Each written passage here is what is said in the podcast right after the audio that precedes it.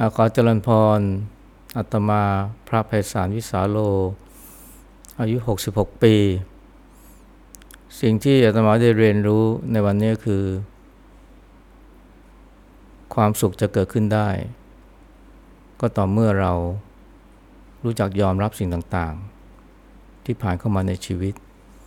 ด้วยใจที่เป็นกลาง ไม่ว่าอะไรจะเกิดขึ้นกับเรา ก็ไม่สามารถจะทำให้เราทุกข์ได้ ถ้าเรายอมรับอย่างที่มันเป็น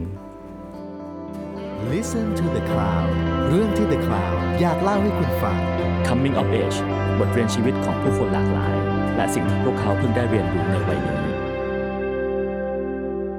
สวัสดีครับ นี่คือรายการ Coming of Age กับผมทรงกรดบางยี่ขันครับ นี่เป็นพอดแคสต์ของ The Cloud ที่เราชวนผู้คนมาพูดคุยกันถึง จุดเปลี่ยนครั้งต่างๆ ในชีวิตและสิ่งที่เขาได้เรียนรู้ในวัยต่างๆนะครับ ชมกันได้ทาง YouTube นะครับ แล้วก็รับฟังกันได้ทาง Spotify Apple Podcast นะครับผม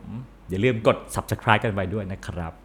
แขกรับเชิญของเราในวันนี้นะครับ ผมท่านเป็นพระที่เอ่อโด่งดังเป็นที่รู้จักนะครับ จากจากประเด็นเชิงเอ่อสันติภาพนะฮะเรื่องมรณานุสตินะฮะแล้วก็เรื่องของธรรมชาตินะฮะซึ่งก็ท่านมีโปรเจกต์ล่าสุดที่ผมว่าน่าสนใจมากๆ ก็คือการเวียนเทียนด้วยต้นไม้ในวันมาฆบูชานี้นะครับหลวงพี่ไพศาลวิสาโล สวัสดีครับหลวงพี่คขรัอบเจริญพรและคุณทรงต้องบอกว่านมัสการหลวงพี่อ่าเจริญพรครับผม วันนี้เรามากันที่มูลนิธิปลูกต้นไม้ปลูกธรรมะ นะฮะซึ่งคุยเรื่องโปรเจกต์นี้เลยครับหลวงพี่ อะไรทำให้หลวงพี่อยากจะเวียนเทียนด้วยต้นไม้ครับ อยากจะให้คนเนี่ยตระหนักถึงความสำคัญของต้นไม้อืมโดยเฉพาะชาวพุทธครับชาวพุทธเนี่ยอาจจะลืมไปว่าเนี่ยต้นไม้มีความสำคัญอย่างมากครับกับชีวิตของพระพุทธเจ้า กับคำสอนของพระองค์ครับแล้วก็กับพระพุทธศาสนาโดยรวม อย่างที่เราทราบดีว่าพระพุทธองค์เนี่ยนะทรงประสูติใต้ต้นไม้ตรัสรู้ใต้ต้นไม้ด้วยเช่นเดียวกัน และยังแสดงธรรมครั้งแรกก็ท่ามกลางป่านะแล้วก็ปรินิพพานก็ใต้ต้นไม้ครับและพระพุทธองค์ก็ทรงเห็นนะว่าต้นไม้มีความสำคัญต่อการเติบโตทางจิตใจของผู้คน การปฏิบัติธรรมจะเจริญก้าวหน้าได้เนี่ยก็ต้องอาศัย การปฏิบัติธรรมกลางธรรมชาติ ไม่ใช่แค่นั้นธรรมชาติยังสามารถที่จะเป็นครูสอนให้เราเนี่ยได้รู้แจ้งเห็นจริงในสัจธรรม สมเด็จพระพุทธโฆษาจารย์ องค์ปัจจุบันเนี่ยท่านถึงกับกล่าวว่าถิ่นรมณีคือสิ่งที่มีถิ่นที่มีต้นไม้ร่มรื่นเนี่ยเป็นจุดตั้งต้นของพุทธศาสนาทินรมณีถิ่นรมณี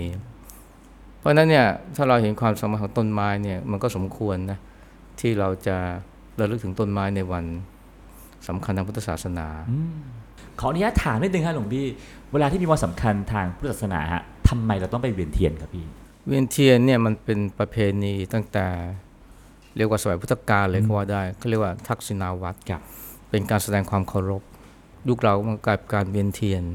นะซึ่งเราก็มักจะใช้ดอกไม้ธูปเทียน แต่สมัยนี้ถ้าเราอ่าเวียนเทียนด้วยต้นไม้ก็จะถือว่าเหมาะกับยุคสมัย เพราะว่า ธรรมชาติตอนนี้กำลังเสื่อมโทรมและผู้คนก็ละเลยความสำคัญของต้นไม้ไปเยอะ ทราบว่ามีวัดที่ร่วมโครงการนี้ประมาณเกือบเกือบหนึ่งร้อยวัดทั่วประเทศอ่านะฮะใช่แต่ละวัดก็เตรียมต้นไม้เอาไว้ ถ้าสมมติว่าวันอ่ามาฆบูชานี่ผมไปที่วัดเหล่านั้น ผมไปถึงปั๊บผมก็หยิบต้นไม้แล้วยังไงต่อครับหลวงพี่ก็อยู่ต้นไม้แล้วก็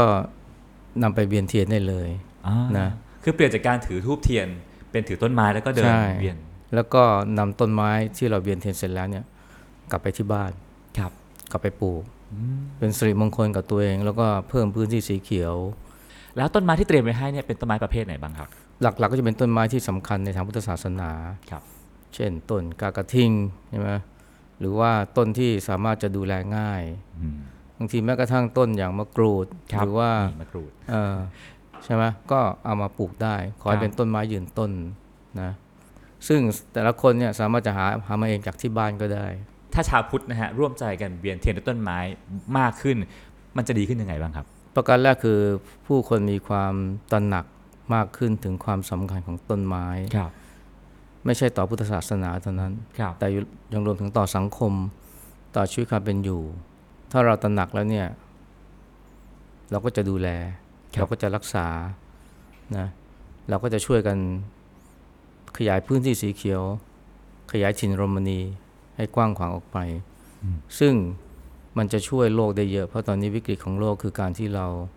ทำลายสิ่งแวดล้อม โดยเฉพาะปรากฏการณ์โลกร้อนครับยังไม่ต้องพูดถึงฝุ่น PM 2.5 ทั้งหมดนี้เนี่ยต้นไม้เป็นคำตอบได้ ถ้าเราปลูกกันมากเพียงพอ ครับผมอะทีนี้มาคุยเรื่องชีวิตของหลวงพี่ไพศาลกันบ้างนะฮะซึ่งหลวงพี่ไพศาลไม่ค่อยเล่าเรื่องส่วนตัวสักเท่าไหร่ที่ผ่านมานะฮะวันนี้จะขออนุญาตคุยเรื่องนี้สักเยอะหน่อยนะครับเอ่ออย่างแรกผมสงสัยมากเลยฮะเวลาที่เราได้ยินว่าเอ่อพระรูปนี้อายุ 30พรรษา 40พรรษาไอ้คำว่าอายุ 30พรรษาเนี่ยนับอายุจริงหรืออายุบวชครับหลวงพี่พรรษาจริงเนี่ยหมายถึงอายุบวชนะพรรษานี่คือหน้าฝนครับผ่านหน้าฝนบวช บวชผ่านหน้าฝนมากี่หน้าฝนเนี่ยจึงเรียกว่าพรรษา ไม่ได้หมายถึงอายุจริง แต่หมายถึงอายุบวชก็แปลว่าเหมือนถ้าพอเราเข้ามาสู่อ่าผ้าเหลืองแล้ว ก็เป็นเหมือนนับอายุใหม่ ใช่อีกครั้งหนึ่งถ้าจำพรรษาครบหนึ่งพรรษาก็ได้หนึ่งหนึ่งพรรษาครับผมต้องจำพรรษาด้วย ถ้าไม่ได้จำพรรษาก็ไม่ได้พรรษา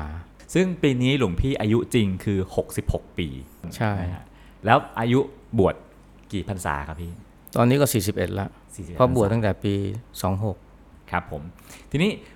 ผมขอข้ามมาชีวิตปัจจุบันก่อนเลยฮะหลวงพี่ก่อนจะย้อนอดีตนะฮะเอ่อหลวงพี่บอกว่าจุดเปลี่ยนครั้งสุดท้ายในชีวิตเนี่ยเกิดขึ้นอายุประมาณ 60นะฮะคือช่วงที่เอ่อเริ่มเริ่มอายุมากขึ้นจะไป 60 ของหลวงพี่เนี่ยชีวิตเปลี่ยนไปยังไงครับ คือมันก็เห็นถึงความเสื่อมโทรมของสังขารคือเป็นช่วงที่เราได้รับรู้ สัมผัสว่าร่างกายเราไม่เหมือนเดิมนะมันเป็นช่วงที่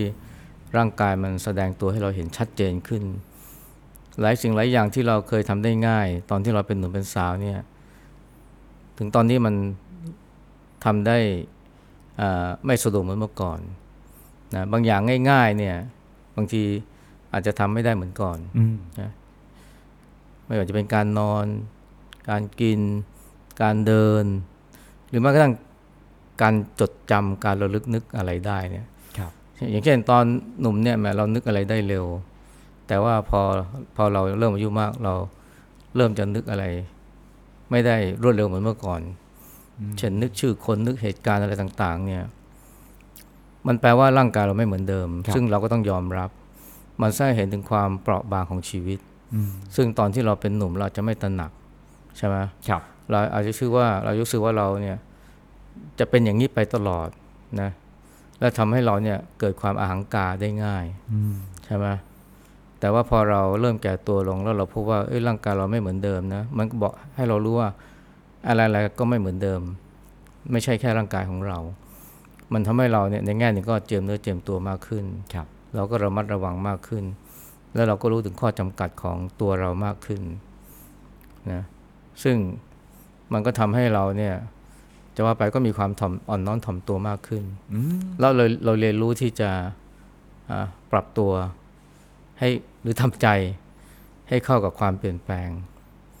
ซึ่งแต่ก่อนเนี่ยเราอาจจะไม่คิดเราจะคิดว่าเราอยากจะเปลี่ยนแปลงโลกให้เป็นไปตามใจเรา แต่ตอนนี้เราเนี่ยจะต้องเริ่มทำใจปรับตัวให้เข้ากับความเปลี่ยนแปลง แม้กระทั่งของร่างกายเรา แปลว่าในในวัยหนุ่ม พลังเยอะๆเนี่ยอยากจะเปลี่ยนโลก ใช่ แต่ในวัย60อาจจะไม่คิดแบบนั้นแล้ว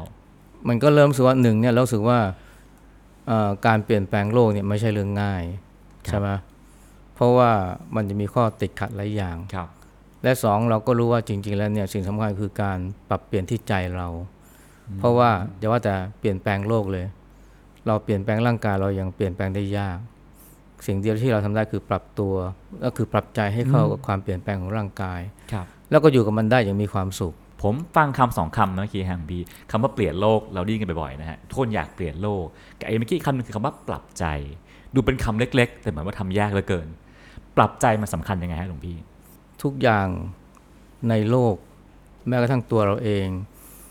มันไม่สามารถเป็นไปดั่งใจเราได้ใช่ไหมเราไม่สามารถที่จะทำให้ทุกอย่างเป็นไปดั่งใจเราได้ครับถ้าเรายังคิดว่า ทุกอย่างในโลกรวมทั้งร่างกายของเราจิตใจของเราสามารถที่จะเปลี่ยนให้เป็นไปดั่งใจ เราจะทุกข์มาก เพราะมันไม่ยอมเป็นไปดั่งใจครับสิ่งเดียวที่เราทำได้ก็คือการยอมรับและการปรับใจครับปรับใจในความหมายที่ว่าไม่เรียกร้องไม่คิดจะบงการให้ทุกอย่างเนี่ยเป็นไปดังใจเราครับนะยอมรับมันอย่างที่มันเป็น ยอมรับเหมือนเหมือนเหมือนการยอมแพ้ไหมครับหลวงพี่ ไม่หรอกยอมรับเป็นสิ่งที่ควรทำเบื้องต้นครับ กับทุกอย่างถ้ายอมรับในที่นี้หมายถึงยอมรับความจริงยกอย่างเช่น ป่วยอืมป่วยเนี่ย ถ้าเรายอมรับมัน ใจเราไม่ทุกข์มันก็จะป่วยแต่กายอ๋อแต่ถ้าเราไม่ยอมรับมัน โอ๊ยทำไมถึงต้องป่วยโวยวายตีโพยตีพายนี่แปลว่าไม่ยอมรับ พอไม่ยอมรับใจเราก็จะทุกข์เราก็จะหงุดหงิด เราก็จะวิตกกังวล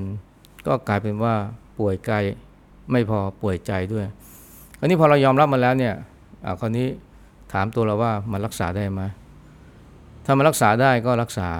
ก็คือกินยาไปหาหมอ หรือว่าปรับเปลี่ยนการใช้ชีวิต ถ้ายอมแพ้ก็แปลว่าปล่อยไปแล้วเลยป่วยก็ป่วยไปกูไม่ทำอะไรครับใช่ไหมแต่นี่ไม่ใช่เราคิดว่ามันแก้ไขได้ เราก็แก้ไข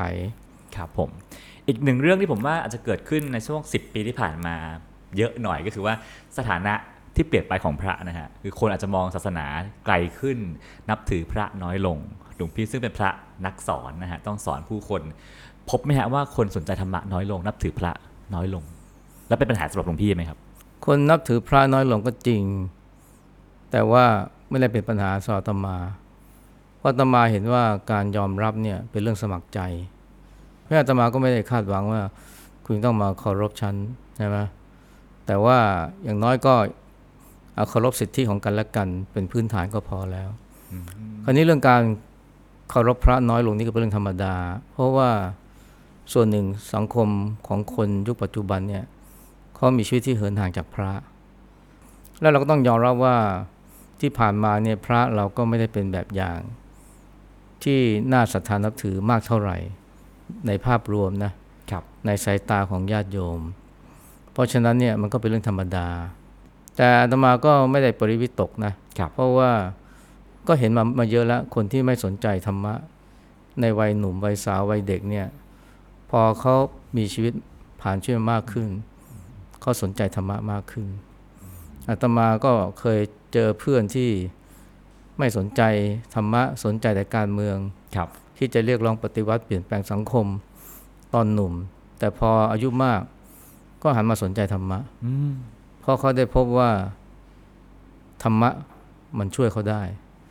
เพราะฉะนั้นเนี่ยอาตมาคิดว่าอาตมาไม่ได้ห่วงนะ ว่าคนจะมีสนใจธรรมะน้อยลงครับเพราะอาตมาเชื่อว่าธรรมะเนี่ยยังมีคุณวิเศษนะอยู่ที่ว่าสามารถสามารถจะเข้าถึงคนได้มากน้อยเพียงใด ซึ่งอันนี้เป็นปัญหาในปัจจุบันครับแต่ก็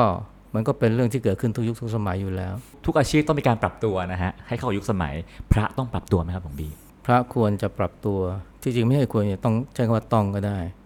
นะแต่ว่าเออตอนนี้ก็ยังมีความตื่นตัวในเรื่องนี้เนี่ยไม่ค่อยมากอืมเพราะไปมองว่าปัญหาที่เกิดขึ้นในวงการศาสนา ในวงการสงฆ์เนี่ยเกิดจากภายนอก พอไปคิดว่าภัย หรือสาเหตุมาจากภายนอก ไม่ได้เกิดจากภายใน ก็ไม่คิดที่จะปฏิรูป ไม่คิดที่จะไปเปลี่ยนแปลงตัวเอง คิดแต่จะไปจัดการกับสิ่งภายนอก ซึ่งมันไม่ใช่ ตรงเนี้ยมันทำให้ความตระหนักว่าปัญหาเกิดจาก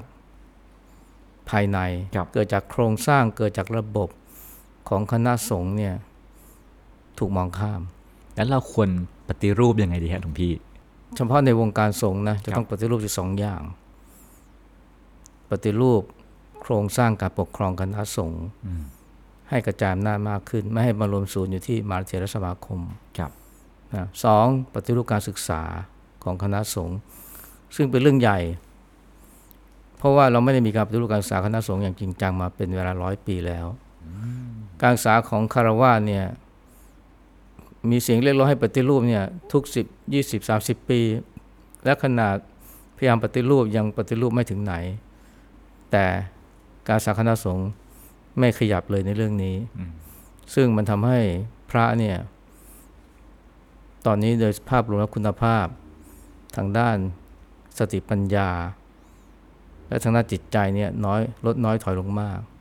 พระไม่มีแรงจูงใจในการเรียน และพระไม่เห็นคุณค่าของ ธรรมะ ไม่สามารถที่จะเชื่อมโยงธรรมะให้กับให้เข้ากับชีวิตหรือปัญหาของคนสมัยใหม่ได้ และไม่สามารถที่จะเอาธรรมะมาใช้ในการแก้ปัญหา แม้กระทั่งของตัวเองได้อย่าว่าแต่การแก้ปัญหาของสังคมหรือของญาติโยมเลย ฟังแล้วก็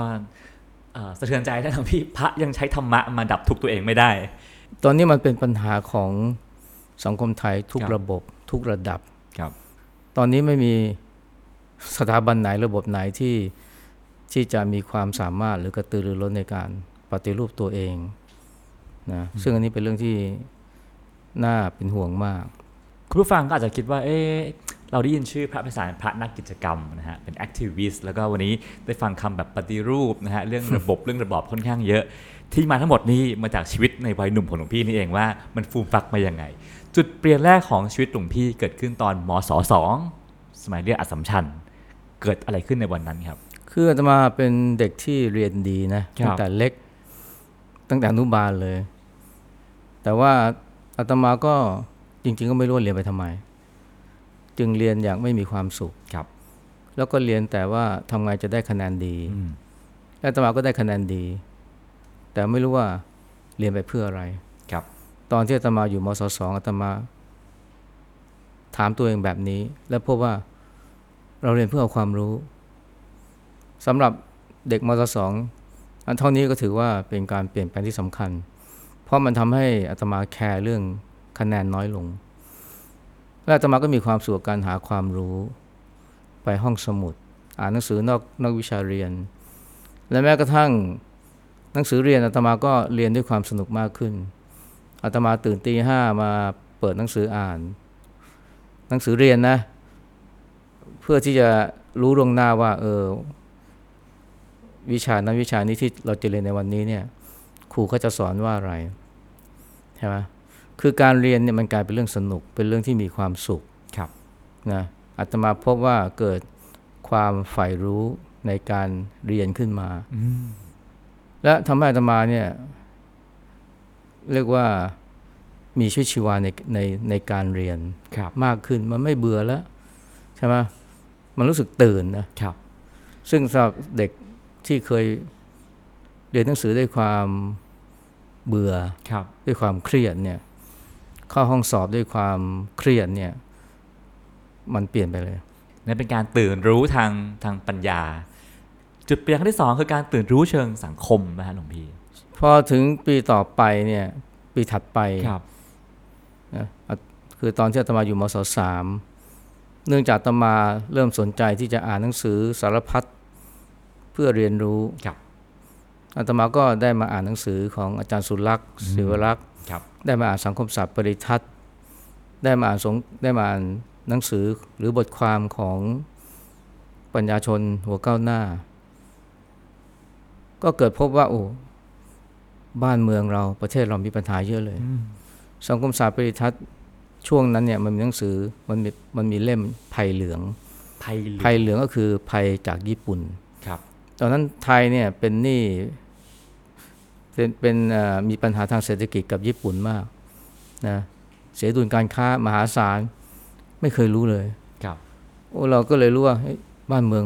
ของเรามีปัญหามาก เกิดความตื่นตัวขึ้นมาในเรื่องของสังคม เพราะอ่านหนังสือพวกเนี้ยครับก็รู้สึกว่าเอ้ยเราเรียนหนังสือเพื่อเอาคะแนน หรือเอาความรู้อย่างเดียวไม่พอละอืมเราต้องเรียนเพื่อ เอาไปช่วยเหลือประเทศชาติช่วยเหลือสังคมนะมันเกิดความสำนึกการเรียนเพื่อส่วนรวมเพื่อสังคม ซึ่งตอนหลังก็กลายเป็นว่าการเรียนเพื่อประชาชนนะและช่วงนั้นเนี่ยมันก็เกือบจะใกล้จะเกิดเหตุการณ์ 14 ตุลาพอดีครับใช่ไหม14 ตุลา16งั้นมันทำให้เกิดความตื่นตัวทางด้านสังคมขึ้นมา เรียกว่าเกิดอาการตาสว่างอืมครับรู้สึกตาสว่างเนี่ยโอ้โหครับแล้วเรารู้แล้วจุดหมายชีวิตของเราเนี่ยคืออะไร คืออะไรจุดหมายชีวิตก็เพื่อช่วยเหลือสังคมอ๋อช่วยประเทศชาติ อย่างที่มันมีกรอนว่าเพียงหวังจะเฟื่องฟุ้งหรือจะมุ่งมาศึกษา เพียงเพื่อปริญญาเอาตัวรอดเท่านั้นเลยแท้ควรสายคิดและตั้งจิตร่วมยึดถือ รับใช้ประชาคือปลายทางเราที่เราเรียนโอ้ยนี่มันตอบโจทย์เลยนะว่าเออเราเรียนไปเพื่ออะไร แล้วก็นำไปเรียกว่าเอ่อ ระเบิดตอนครั้งจุดเปลี่ยนครั้งที่ 3 ก็คือตอนเหตุการณ์ 6 ตุลาพอตื่นตัวอันนี้เนี่ยเหตุการณ์ 14 ตุลาเนี่ยมันช่วยขยายสำนึกทางสังคมครับทำให้อาตมาคิดถึงเรื่องการเปลี่ยนแปลงสังคมแล้วครับ แต่ตอนนั้นยังคิดถึงเรื่องการเปลี่ยนแปลงในเชิงในเชิงเอ่อในเชิงรุนแรงนะเปลี่ยนแปลงแนวทางสังคมนิยม แต่ตอนหลังก็หันมาศรัทธาในสันติวิธีในอหิงสาครับ แล้วก็ตอนนั้นเนี่ยหลังจากเกิดเหตุการณ์14ตุลาแล้วตมาก็เริ่มเป็นห่วงว่าบ้านเมืองเนี่ยมันกำลังจะเกิดสงครามกลางเมือง ระหว่างฝ่ายขวากับฝ่ายซ้าย แต่ตอนนั้นมันมีปรากฏการณ์ที่ว่าขวาพิฆาตซ้าย นักศึกษาฝ่ายซ้ายจำนวนมาก ถูกรอบฆ่าประชาชนที่นิยมซ้ายถูกรอบสังหารจำนวนมาก แล้วเกิดการเกิดเหตุการณ์ 6 ตุลาตามมาครับ นักศึกษาจำนวนมากหนีเข้าป่า ไปร่วมกระบวนการคอมมิวนิสต์จับอาวุธครับสู้กับรัฐบาล แล้วก็มีความหวังว่าจะชนะจะสามารถปักธงที่กลางสนามหลวงได้ในเวลาไม่นาน แต่นั่นก็ต้องหลังจากที่เกิดสงครามกลางเมือง อย่างที่เกิดขึ้นในเวียดนามครับเขมรแล้วก็ลาวอาตมาเป็นห่วงมากอาตมาคิดว่าจะทำอย่างไร เพราะเราไม่เชื่อเรื่องการจับปฏิวัติด้วยกำลังอาวุธ เราเชื่อเรื่องสันติวิธีเชื่ออหิงสา แล้วก็ได้พบว่าเนี่ยเออมันมีคนนักศึกษาจำนวนมาก ประชาชนจำนวนมากที่ถูกจับกุมคุมขัง หลังจากเหตุการณ์16เหตุการณ์6ตุลาครับสามพันกว่าคนตอนนั้นอาตมาเนี่ยเชื่อในเรื่องของอหิงสาเชื่อในสันติวิธี เราเชื่อในเรื่องของสมานฉันท์เราคิดว่าการทำงานช่วยเหลือนักโทษการเมืองเนี่ยเช่นช่วยทำให้เขาเนี่ยได้รับการนิรโทษกรรมเนี่ยจะช่วยทำให้บ้านเมืองเนี่ยลดความร้อนแรงลง จุดเปลี่ยนตรงนี้คือว่าอาตมาเนี่ยหันมาทำงาน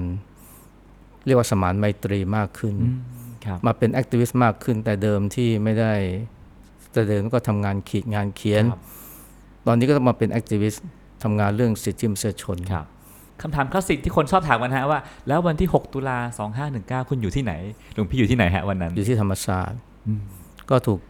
คุมขังไปด้วยครับ แล้วก็ถูกเตะถูกกระทืบอ่าขณะที่ ถูกต้อนขึ้นรถ เพื่อนำไปจับกลุ่มคุมขังครับนะแต่อาตมาไม่ได้เห็นความรุนแรงที่เกิดขึ้นนะแต่ว่าเหตุการณ์ครั้งนั้นมันทำให้อาตมาเชื่อในเรื่องของสันติวิธีมากขึ้นเหตุการณ์ 6 ตุลามันทำให้อาตมาเห็นว่า ความโกรธเนี่ยมันเลวร้ายมาก มันสามารถทำให้คนคนหนึ่งกลายเป็นอสูรกายทำร้ายเพื่อนมนุษย์ด้วยกันอย่างโหดเหี้ยมได้ และอาตมาคิดว่า ถ้าเราจะสู้กับความโกรธเนี่ยเราสู้ไม่ได้ด้วยความโกรธ เราต้องสู้ด้วยสันติวิธี เราต้องสู้ด้วยอหิงสา แล้วก็เลยมาทำงานสันติวิธี และงานสันติวิธีที่ทำเนี่ยเป็นเรื่องเป็นราวที่อาจจะเรียกว่าเสียงคุกเสียงตารางก็คือมาทำงานเพื่อช่วยเหลือนักโทษการเมืองที่ติดคุกครับตอนนั้นอาตมาช่วยกันขับเคลื่อนกลุ่มประสานงานศาสนาเพื่อสังคมครับซึ่งเป็นองค์กร ที่ทำงานเปิดเผย องค์กรเดียวในเวลานั้นที่ทำงานด้านสิทธิมนุษยชนครับเพราะสมัยนั้นเนี่ยใครที่จะทำงานพวกนี้ต้องหลบใต้ดิน ไม่งั้นถูกจับครับแต่เราเชื่อว่าเราจะทำงานแบบสันติวิธีอืมเราไม่ต้องปิดบังอะไรทั้งสิ้น ถูกครับจับก็ถูกจับ เป็นครั้งแรกนะที่อาตมาคิดว่า ถ้าจะเสียอิสรภาพก็ยอม ยอมที่จะเสียทุกอย่าง ขออย่างเดียวนะยังไม่ยอมเสียนะคือเสียชีวิตอืมเสียอนาคตการศึกษายอมครับเสียอิสรภาพยอม ขอให้บ้านเมืองเนี่ยมันมันพ้นจากสงครามกลางเมือง และวิธีหนึ่งที่คนเล็กๆ อย่างเราทำได้คือทำงานด้านสมานไมตรี ช่วยเหลือด้านสิทธิมนุษยชนครับเพราะถ้าหากว่ารัฐบาลไม่มีใครทักท้วง ก็จะใช้ความรุนแรงกับคนที่เห็นต่าง แล้วมันก็จะเกิดความรุนแรงมากขึ้นบ้านเมืองก็จะลุกเป็นไฟมากขึ้นเท่าที่ฟังดูนะฮะ คนหนุ่มไฟแรงซึ่งมีอุดมการณ์ด้านการเมือง อยากรับใช้ประชาชน อยากแก้ปัญหาด้วยสันติวิธี ไม่น่าอยากจะบวชนะฮะหลวงพี่ อะไรทำให้อยากบวชครับ คืออาตมาก็มีพื้นเพด้านสนใจอสนใจด้านพุทธศาสนาอยู่แล้ว เพราะว่าพอมาสมาทานอหิงสาสันติวิธีเนี่ยส่วนหนึ่งเพราะเรามีความเชื่อในเรื่องของพุทธศาสนาและเป็นธรรมดาของชาวพุทธนะเราก็อยากจะบวชเมื่อเมื่อ ได้ถึงกำหนดบวชครับแต่ก็บวชไม่ได้สักที เพราะว่าต้องมาทำงานเป็นนักกิจกรรมเป็นแอคทิวิสต์ครับให้กับกลุ่มประสานงานสารสายเพื่อสังคมครับแต่ทำมาเจ็ดปีเนี่ยเริ่มเครียด เริ่มเสียศูนย์ เริ่มหมดไฟ ฝรั่งเรียกว่าเบิร์นเอาท์ครับเราก็เริ่มหงุดหงิดเริ่มที่จะมีปัญหากับคนรอบข้าง ทะเลาะเบาะแวงกับเพื่อนร่วมงาน นอนไม่หลับ ถึงวันเสาร์อาทิตย์ไม่มีอะไรทำก็กระสับกระส่าย รู้สึกว่าเอ๊ะเราต้องไปพักแล้วมั้งแต่ก่อนเราก็ไปพักด้วยการเที่ยวดูหนังครับแต่ไม่หาย ก็คิดว่าคงต้องพักด้วยการไปบวชเพื่อฝึกสติทำสมาธิ ก็เลยตัดสินใจเพราะว่าความทุกข์มันบังคับ นะให้เราต้องตัดสินใจบวชทีแรกตอนอายุตั้งใจว่าจะบวช26จะบวชกี่วันฮะหลวงพี่ตอนแรกๆจะบวชสามเดือนครับนะแล้วก็ไม่คิดจะเอาพรรษาก็คือว่าบวชเอ่อก่อนเข้าพรรษาครับ แต่พอบวชแล้วเนี่ยได้เจริญสติได้ปฏิบัติธรรมกับหลวงพ่อเทียนที่วัดสนามในแล้วปรากฏว่ามันเห็นผล เห็นอนนิสงส์ของการเจริญสติครับเราเราพบเราพบว่าเออเรารู้ทันความคิดได้ดีขึ้นนะเรา ไม่ถูกความคิดมันหลอก เหมือนเมื่อก่อนครับ จิตใจเราสงบมากขึ้น ก็เลยคิดว่าน่าจะบวชต่ออเพื่อฝึกให้มันให้ก้าวหน้ามากขึ้นครับ เพราะคิดว่าบวชเนี่ยยาก ถ้าศึกแล้วเนี่ยจะกลับมาบวชใหม่นี่ยาก ก็เลยคิดว่าขอบวชต่อก็เลยครับบอกเพื่อนๆว่าขอบวชต่ออ่าจนถึงออกพรรษาครับ ออกพรรษาแล้วก็บอกขอครบปีพอครับบวชครบปี พอบวชครบปีแล้วบอกขอต่ออีกปีหนึ่งครับ ก็เลยไปเรื่อยๆจนกระทั่งมาถึงทุกวันเนี้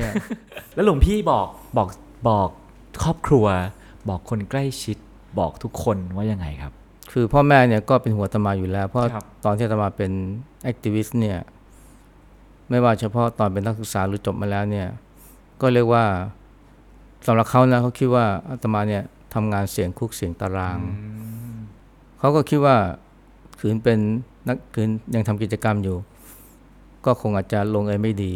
บวชอะดีแล้วจะได้ไกลคุกไกลตารางเขาก็เลยอนุโมทนาด้วยแต่ครับไม่คิดว่าอาตมาจะบวชนาน แล้วพอหลวงพี่บวชมาแล้วก็เห็นข่าวทางทางหน้าหนังสือพิมพ์ทางทีวี ว่าเหตุการณ์มันก็ไม่ได้สงบ มันก็มีความไม่ยุติธรรมมากมายเกิดขึ้น มันไม่ผ้าเหลืองร้อนอยากออกไปต่อสู้เหมือนเมื่อก่อนแล้วฮะหลวงพี่ มันก็มีนะ แต่มันก็เราก็ถามตัวเองว่า โลกนี้เนี่ย ถ้ามันไม่มีเราเนี่ย มันจะยังหมุนต่อได้ไหมใช่ไหม กระบวนการเคลื่อนไหวของประชาชนหรือภาคประชาสังคมเนี่ยมันต้องมีเราครับทุกครั้งไปหรือเปล่านะถ้ามันไม่มีเราเนี่ยมันจะอยู่ไม่ได้หรือเปล่าอืมเราก็พบว่าไม่มีเราก็อยู่ได้ใช่ไหมเพราะฉะนั้นเราก็ก็เฝ้าดูนะการต่อสู้การเคลื่อนไหวของภาคประชาชน ด้วยใจที่เป็นอุเบกขามากขึ้น อีกอย่างหนึงจะมามองว่า สิ่งที่เป็นจุดอ่อนสำคัญเนี่ยของกระบวนการเคลื่อนไหวทางสังคมเนี่ยก็คือการขาดมิติด้านจิตวิญญาณอืมนะถ้าใช้คำนี้นะขาดมิติทางจิตวิญญาณคือมีแต่เรื่องของการเมือง แต่ว่าการทำงานเนี่ยมันต้องมีเรื่องของมิติด้านจิตใจด้วย เพราะไม่งั้นเนี่ยถ้าคุณทำต่อสู้ไปเรื่อย ๆ แต่ไม่ได้ดูจิตดูใจหรือรักษาใจเลยเนี่ย สุดท้ายก็เบิร์นเอาท์สุดท้ายก็เสียศูนย์นะหมดสภาพครับบางทีถึงกับหดหูท้อแท้ทิ้งขบวนการเลิกกลางคัน หรือไม่ก็ขายเนื้อขายตัว หรือหนักกว่านั้นคือฆ่าตัวตายอืมอันนี้เป็นเพราะว่าขาดการเอาใจใส่เรื่องของจิตใจอืมอาตมาคิดว่าถ้าบวชเนี่ย เราจะช่วย ตรงนี้ได้ คือให้เขาเห็นความสำคัญของการฝึกจิตการเจริญสติ และที่จริงมันก็เป็นประโยชน์หรือเป็นสิ่งจำเป็นสำหรับคนในทุกวงการครับแม้คุณจะไม่ได้ขับเคลื่อนเพื่อสังคมอืมครับนะการใช้ชีวิตทางธรรมเป็นเหมือนเหมือนการหาทางพ้นทุกข์ภายในของตัวเองอะนะฮะ แล้วก็ดูจะเป็นเส้นทางคู่ขนานกับชีวิตทางโลก แล้วก็แต่ว่าเราเลยเห็นพระในหลาย ๆ โอกาสเช่นพพม่าเป็นต้นที่ออกไปทำงานเรื่องการเมืองค่อนข้างเยอะ ในเมืองไทยหลวงพี่ก็ทำงานเคลื่อนไหวในหลาย ๆ เรื่อง จริงแล้วบทบาทของพระกับกับสังคมมันควรจะเป็นส่วนหนึ่งของกันและกันหรือควรจะแยกจากกันครับ โลกกับธรรมมันไม่ได้แยกจากกันอยู่แล้วนะคนที่ใช้ชีวิตทางโลกเนี่ยถ้าไม่มีธรรมะมากำกับหรือเกื้อหนุน ก็ไปไม่รอดครับหรือมิฉะนั้นก็สร้างปัญหาให้มากขึ้น ยิ่งเกี่ยวข้องกับโลกยิ่งต้องมีธรรมเหมือนกับว่า คุณอยู่กลางแดดเนี่ย คุณจำเป็นต้องมีร่ม เพราะถ้าคุณไม่มีร่มเนี่ย คุณเจอแดดร้อน คุณก็อยู่ไม่ไหวอืมร่มในที่นี้ก็คือร่มของใจก็คือธรรมะนะคราวนี้เนี่ยในแง่ของการเคลื่อนไหวเนี่ยธรรมาว่าคุณอุปการของพระเนี่ย มันไม่จำเป็นต้องออกมาเป็นเรื่องการทำงานทางการเมืองครับ หรือการต่อสู้ใน แถวหน้าก็ได้ใช่ไหมการให้แรงสนับสนุนทางด้านของจิตใจ หรือการให้คำแนะนำในเรื่องการวางจิตวางใจ เพื่อที่จะทำงานไม่ว่าจะอยู่แถวหน้าหรือแถวหลังเนี่ยได้ด้วยใจที่ไม่ทุกข์แม้จะล้มเหลวก็ไม่พิสิ้นหวัง แม้จะถูกเขาทำร้ายก็ไม่โกรธแค้นไม่พยาบาท อาตมาว่าเนี่ยคือสิ่งที่พระเนี่ยในฐานะของผู้ที่ศึกษาธรรมเนี่ยสามารถจะช่วยได้ แต่ในบางกรณีเนี่ยถ้าไม่มีใครทำพระก็ออกหน้าได้เหมือนกัน เช่นสมัยที่อาตมายังยังอายุไม่มากเนี่ยนะครับโอ้เราเคลื่อนไหวเรื่องของการรักษาป่ามากเลยอืมนะจำหลวงพ่อประจักษ์ได้ไหมครับผมหลวงพ่อประจักษ์เนี่ยนะก็เป็นแนวหน้าในการรักษาป่า พวกเราพระหนุ่มๆเนี่ยก็เข้าไปช่วยท่านนะบางทีก็ไปออกเรียกว่าอยู่แถวหน้าเลยในการอนุรักษ์ป่า ซึ่งมันเป็นมันเป็นกิจกรรมที่ไม่ใช่การเมือง ถึงแม้ว่ามันจะเป็นการเมืองอยู่มากก็ตาม แต่ว่าเนี่ยคือบทบาทที่พระเราสมัยก่อนก็ทำกันแล้วเราก็ทำกันแบบไม่โฉงฉาง บางทีเราก็ใช้วิธีเชิงสัญลักษณ์ครับเช่นการบดต้นไม้นะซึ่งมันก็มีความหมายในทางปลูกสำนึกของผู้คน การบดต้นไม้นี่ก็เป็นการเมืองนะแต่เป็นการเมืองไม่ใช่การเมืองแบบเอ่อแบ่งฝักแบ่งฝ่าย แต่เป็นการสร้างจิตสำนึก ให้คนเนี่ยเห็นพลัง มันเป็นการ empower ธรรมชาติ อาศัยสัญลักษณ์ของศาสนา การที่เรามีกฎหมายว่าตัดป่าแล้วผิดกฎหมายตัดต้นไม้ผิดกฎหมาย ถูกจับถูกปรับติดคุก คนไม่เชื่อ แต่ว่าแค่เอาผ้าเหลืองไปพันรอบต้นไม้บอกว่านี่บวชแล้ว คนกลัวคนไม่กล้าตัด หลวงพี่คิดว่ามันบอกอะไรเราได้บ้างครับ คือจริงๆแล้วมันเป็นการฟื้นสำนึก ให้คนได้ตระหนักว่าต้นไม้เนี่ยไม่ใช่เป็นแค่วัตถุที่ไร้คุณค่า ต้นไม้เนี่ยควรค่าแก่การเคาควรค่าแก่การเคารพของเราครับการเอาผ้าเหลือง หรือผ้ากาสาวพัดซึ่งคนไทยถือว่าเป็นสิ่งที่สูงส่งเนี่ยมาพันรอบต้นต้นไม้แสดงว่าต้นไม้นี่เป็นสิ่งที่มีค่า คู่ควรกับการเคารพของเรา เราไม่ควรจะมองต้นไม้เป็นแค่วัตถุที่จะมาตัดเพื่อขายเพื่อเอากำไร เราเห็นคนจำนวนมากเคารพต้นไม้อย่างอย่างที่ว่ามา แล้วก็เห็นคนอีกไม่น้อยที่เคารพเทพต่างๆ เคารพสารต่างๆ เคารพรูปเคารพต่างๆ ที่อาจจะแปลกๆสักหน่อย หลวงพี่มองกระบวนสิ่งพวกนี้ยังไงบ้างครับ คือเคารพเพื่ออะไรสำคัญตรงนั้น เคารพเพื่อที่จะวิงวอนร้องขอ เพื่อจะได้ทำให้เรารวยมากขึ้น มีบ้านหลังใหญ่ มีรถคันใหม่ใช่ไหมอันนี้เนี่ยมันเป็นการจะเรียกว่าสายพานิกก็ได้ หรือเป็นการเคารพเพื่อที่จะมาสนองกิเลสปลนเปลือกิเลสใช่ไหมซึ่งในแง่หนึ่งเนี่ยมันทำให้คนเราเนี่ยไปพึ่งพาสิ่งศักดิ์สิทธิ์ หรือว่าสิ่งที่เราคิดว่าศักดิ์สิทธิ์ จนลืมที่จะพึ่งพาความเพียรของตัวเอง เราบดต้นไม้เนี่ยเพื่อรักษาต้นไม้ครับเพื่อเพื่อให้ต้นไม้เนี่ยได้อยู่คู่โลก เราไม่ได้หวังอะไรจากต้นไม้มากกว่านั้น แต่ถ้าหากว่าเราไปเคารพสิ่งศักดิ์สิทธิ์เพื่อที่จะได้รวยมากขึ้นนะเพื่อที่เราจะได้อ่าประสบความสำเร็จโดยที่เราไม่ต้องทำอะไรเลย อันนี้มันเกิดผลเสียกับเราเอง เพราะมันทำให้เราเป็นผู้ที่ไม่รู้จักพึ่งตัวเองครับใช่ไหมมันทำให้เรากลายเป็น ทาสของสิ่งศักดิ์สิทธิ์ได้ง่ายแล้วเรายังสามารถไปไหว้ขอไหว้เทพขอคู่ขอลูกอยู่ได้ไหมครับหลวงพี่ๆมันก็ได้ในแง่ให้ความหวังให้ความหวัง เพราะคนเราเนี่ยถ้าไม่มีความหวังเขาก็ไม่รู้จะอยู่ไปทำไม แต่ว่าอย่าพึ่งพิงโดยไม่รู้จักพึ่งพาตัวเอง อันนี้สิ่งสำคัญอยู่ตรงนี้ครับใช่ไหมเราจะอ้อนวอนหรือหวังความช่วยเหลือจากสิ่งศักดิ์สิทธิ์ก็ได้ ถามว่ามันทำให้เรามีกำลังใจในการที่จะสู้ชีวิต แต่ก็อย่าทำแค่นั้นต้องพึ่งความเพียรของตัวเองอาตมาว่าอันนี้ไม่เสียหายอืมครับดีกว่าไปไปกินเหล้านะเพื่อจะไปดับกลุ่ม อันนั้นเนี่ยผลเสียมากกว่าอืมครับหรือฆ่าตัวตาย เพราะว่าไม่มีความหวังกับชีวิตแล้วอะทีนี้เอ่อการใช้ชีวิต ทางโลกนะฮะก็จะมีมีขั้นมีตอนมีเป้าหมาย เช่นทำงานก็จะเลื่อนขั้นขึ้นไปเรื่อยๆนะฮะหรือว่าถ้าเป็นใช้ชีวิตก็อาจจะเอ่อแต่งงานมีลูกหรืออะไรก็แล้วแต่ การใช้ใช้ชีวิตทางธรรมเนี่ยมันมีขั้นมีตอนมันมีปลายทางไหมครับหลวงพี่ลำดับขั้นของความเป็นอริยบุคคลครับเบื้องต้นก็โสดาบัน ขึ้นมาหน่อยก็สกิทาคามี สูงขึ้นมาอีกหน่อยก็อนาคามี แล้วก็สูงสุดคืออรหันต์ครับ อันนี้จะเรียกว่าเป็น เป็นขั้นตอนที่วัดความก้าวหน้า ความสำเร็จของการปฏิบัติธรรม แต่มันก็อาจจะเป็นอุปสรรคถ้าหากว่าเราเนี่ยปฏิบัติธรรมด้วยความคาดหวัง เพราะว่าเราปฏิบัติธรรมเพื่อลดละ ไม่ใช่เพื่อที่จะได้เพื่อที่จะเอาครับและถ้าปฏิบัติธรรมเพื่อที่จะเอา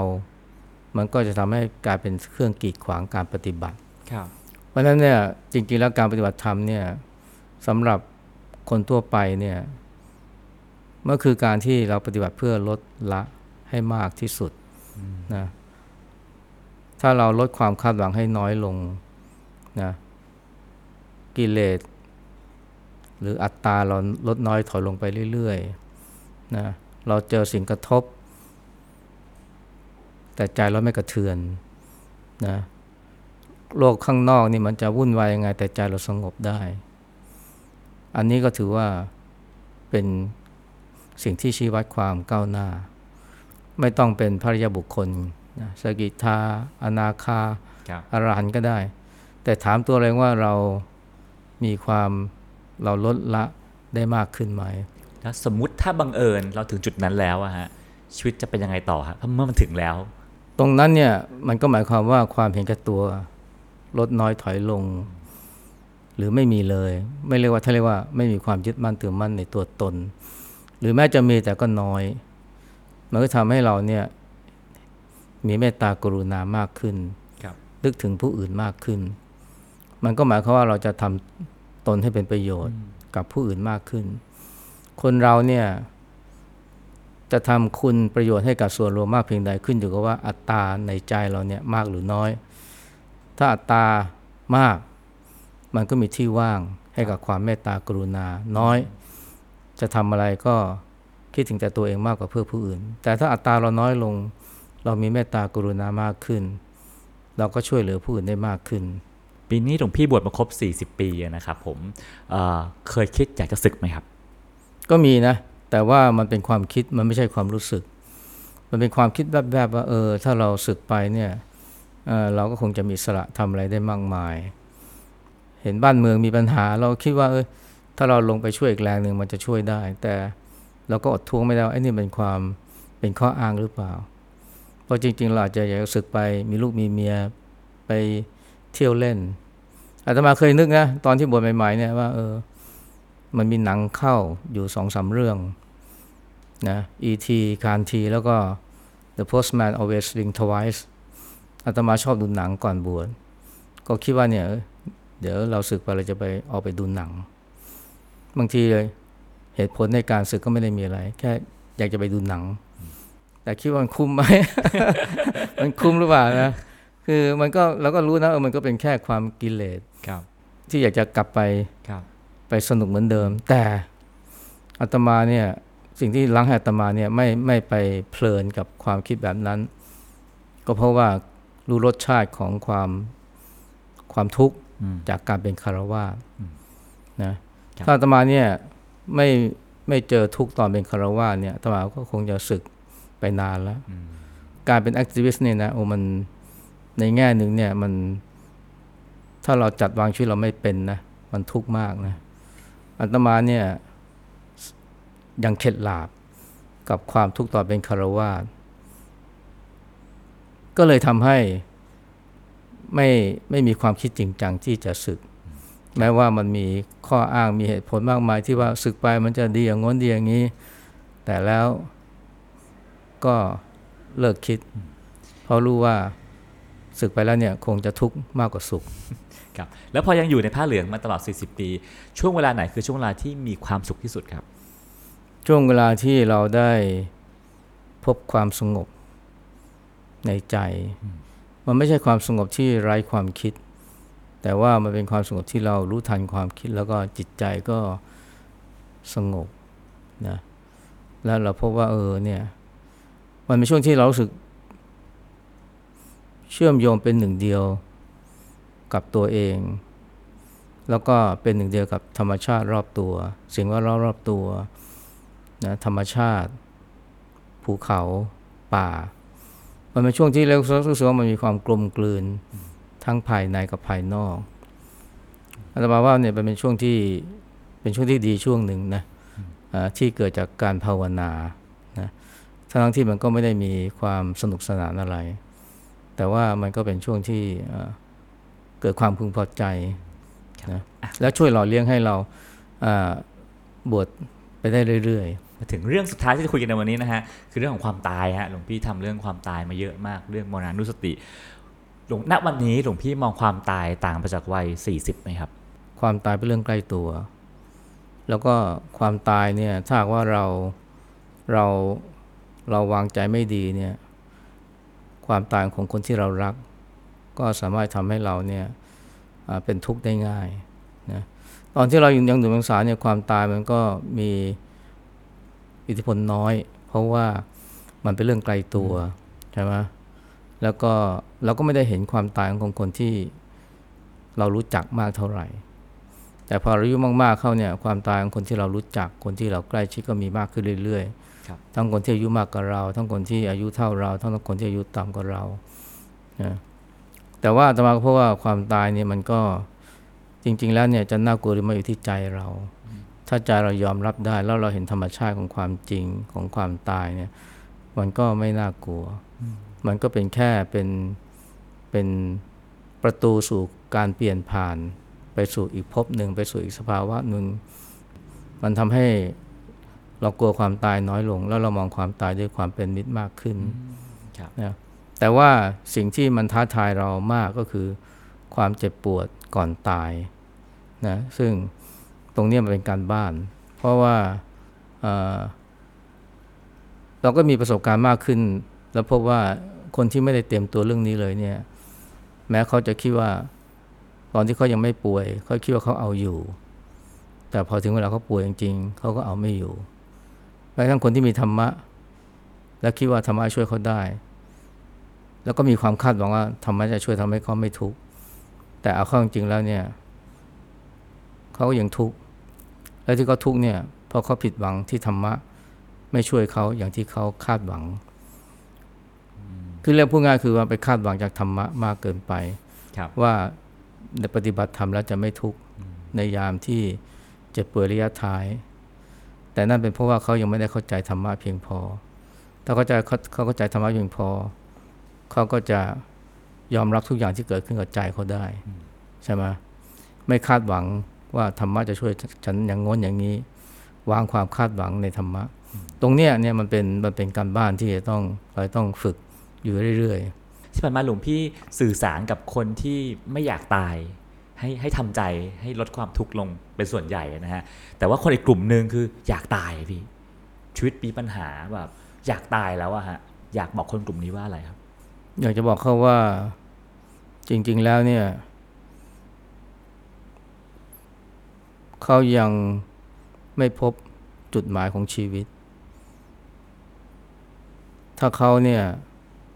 หันกลับมาไข้ควร แล้วเขาพบจุดหมายของชีวิต ก็จะไม่อยากตาย คนที่รู้สึกว่าตัวเองเนี่ยไม่มีจุดหมายในการดำเนินชีวิตแล้วเนี่ยอาจจะเป็นเพราะว่า ข้างในเขาว่างเปล่า ว่างเปล่าจากความสุขนะว่างเปล่าจากการที่เห็นคุณค่าของตัวเองนะ และจริงๆแล้วเนี่ยเขารู้สึกว่าเขาเป็น nobody ด้วยซ้ำถ้าเมื่อใดก็ตามที่เขาเนี่ย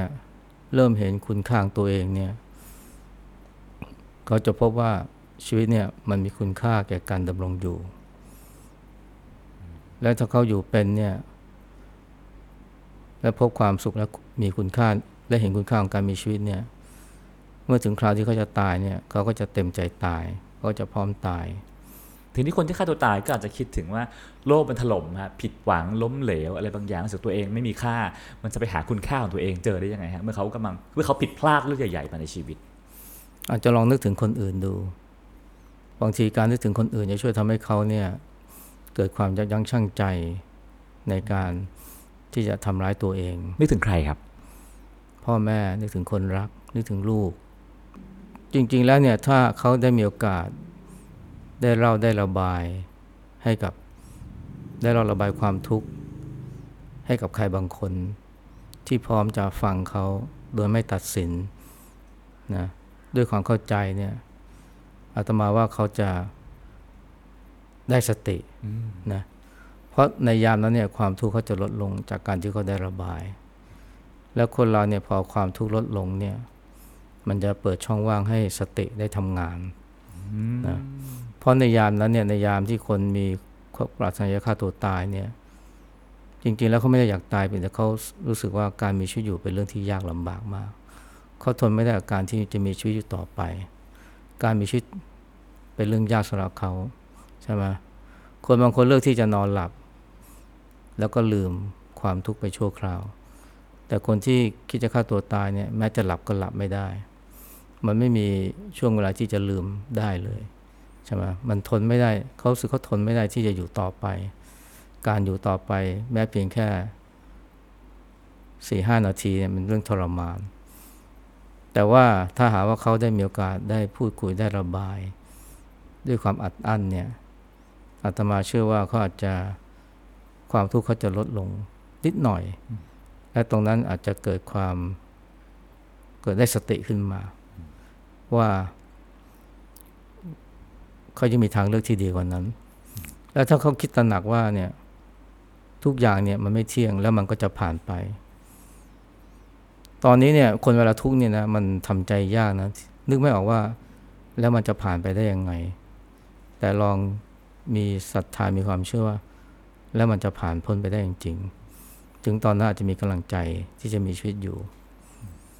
มีหลายคนเนี่ยที่เขาตัดสินใจที่จะไม่ฆ่าตัวตายเนี่ยเพราะเขาเลือกที่จะทำความดีช่วยเหลือผู้คนอัตมาเพราะว่าหลายคนเนี่ยที่ที่พอถึงอยากจะตายเนี่ยแล้วเกิดว่าเรียกว่าลองหักใจหักห้ามใจทำอะไรดีๆ เพื่อช่วยเหลือผู้คนปรากฏว่าไอ้ความสุขที่ได้รับรอยยิ้ม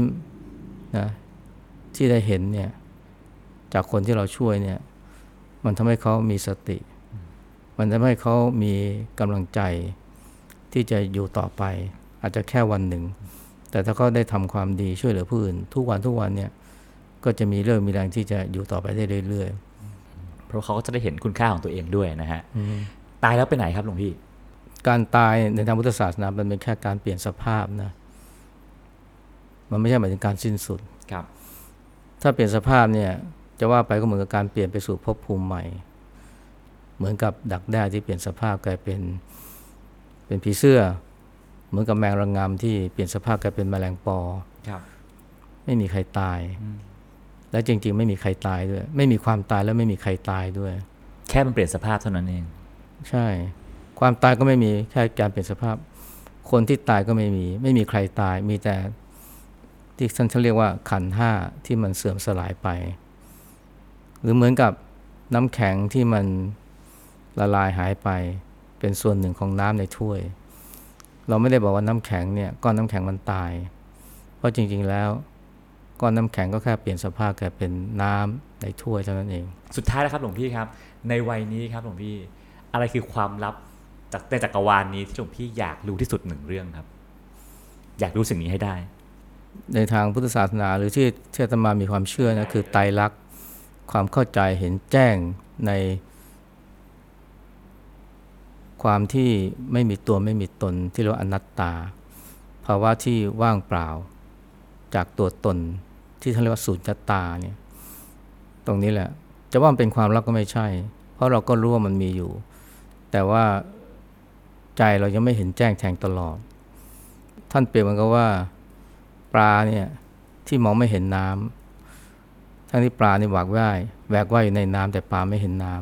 ำจริง ๆ สุญญตาเนี่ยมันไม่ใช่ความลับนะมันเป็นสิ่งที่แสดงตัวให้ต่อเราตลอดเวลา เพียงแต่เราไม่เห็นยันเนี่ยอยู่ที่ว่าใจเราจะเปิดรับมากกว่า มันไม่ใช่ความลับ แต่อยู่ที่ว่าใจเราจะเปิดรับได้มากเพียงใดและนี่คือสิ่งที่อาตมาปรารถนา ให้ใจเปิดรับสัจธรรมที่ว่า อืมครับ วันนี้คุยกันมาทั้งหมดทั้งหมดเนี่ยผมรู้สึกว่าสิ่งหนึ่งที่ที่ผมจับได้คือเรื่องของการปรับใจเปลี่ยนใจเปิดใจนะฮะซึ่งซึ่งมันแค่แค่เปลี่ยนตรงนี้ได้ผมว่าชีวิตเราก็จะเปลี่ยนความคิดเปลี่ยนชีวิตเปลี่ยนแล้วก็อาจจะให้โลกเปลี่ยนตามไปด้วยซ้ำนะฮะซึ่งก็ก็ขอบพระคุณหลวงพี่มากๆนะครับ ที่ได้ให้แนวคิดมากมายกับพวกเรา แล้วก็หวังว่านะฮะหวังว่า ต่อไปช่วงวันวันพระทั้งหลายแหล่เราก็อาจจะเข้าวัดกันมากขึ้น แล้วก็ไปเวียนเทียนต้นไม้กันมากขึ้น แล้วก็ปลูกต้นไม้มากขึ้น เชื่อมโยงระหว่างธรรมะกับธรรมชาติเป็นสิ่งหนึ่งสิ่งเดียวกันมากขึ้นนะครับ วันนี้ขอบคุณหลวงพี่ไพศาลมากนะติคดรัตามบอ่าเรื่องด้วยความยินดีครับราวเจริญพรและรายนะการอื่น ๆ จาก The Cloud ได้ที่ readthecloud.co หรือแอปพลิเคชันสำหรับฟังพอดแคสต์ต่าง ๆ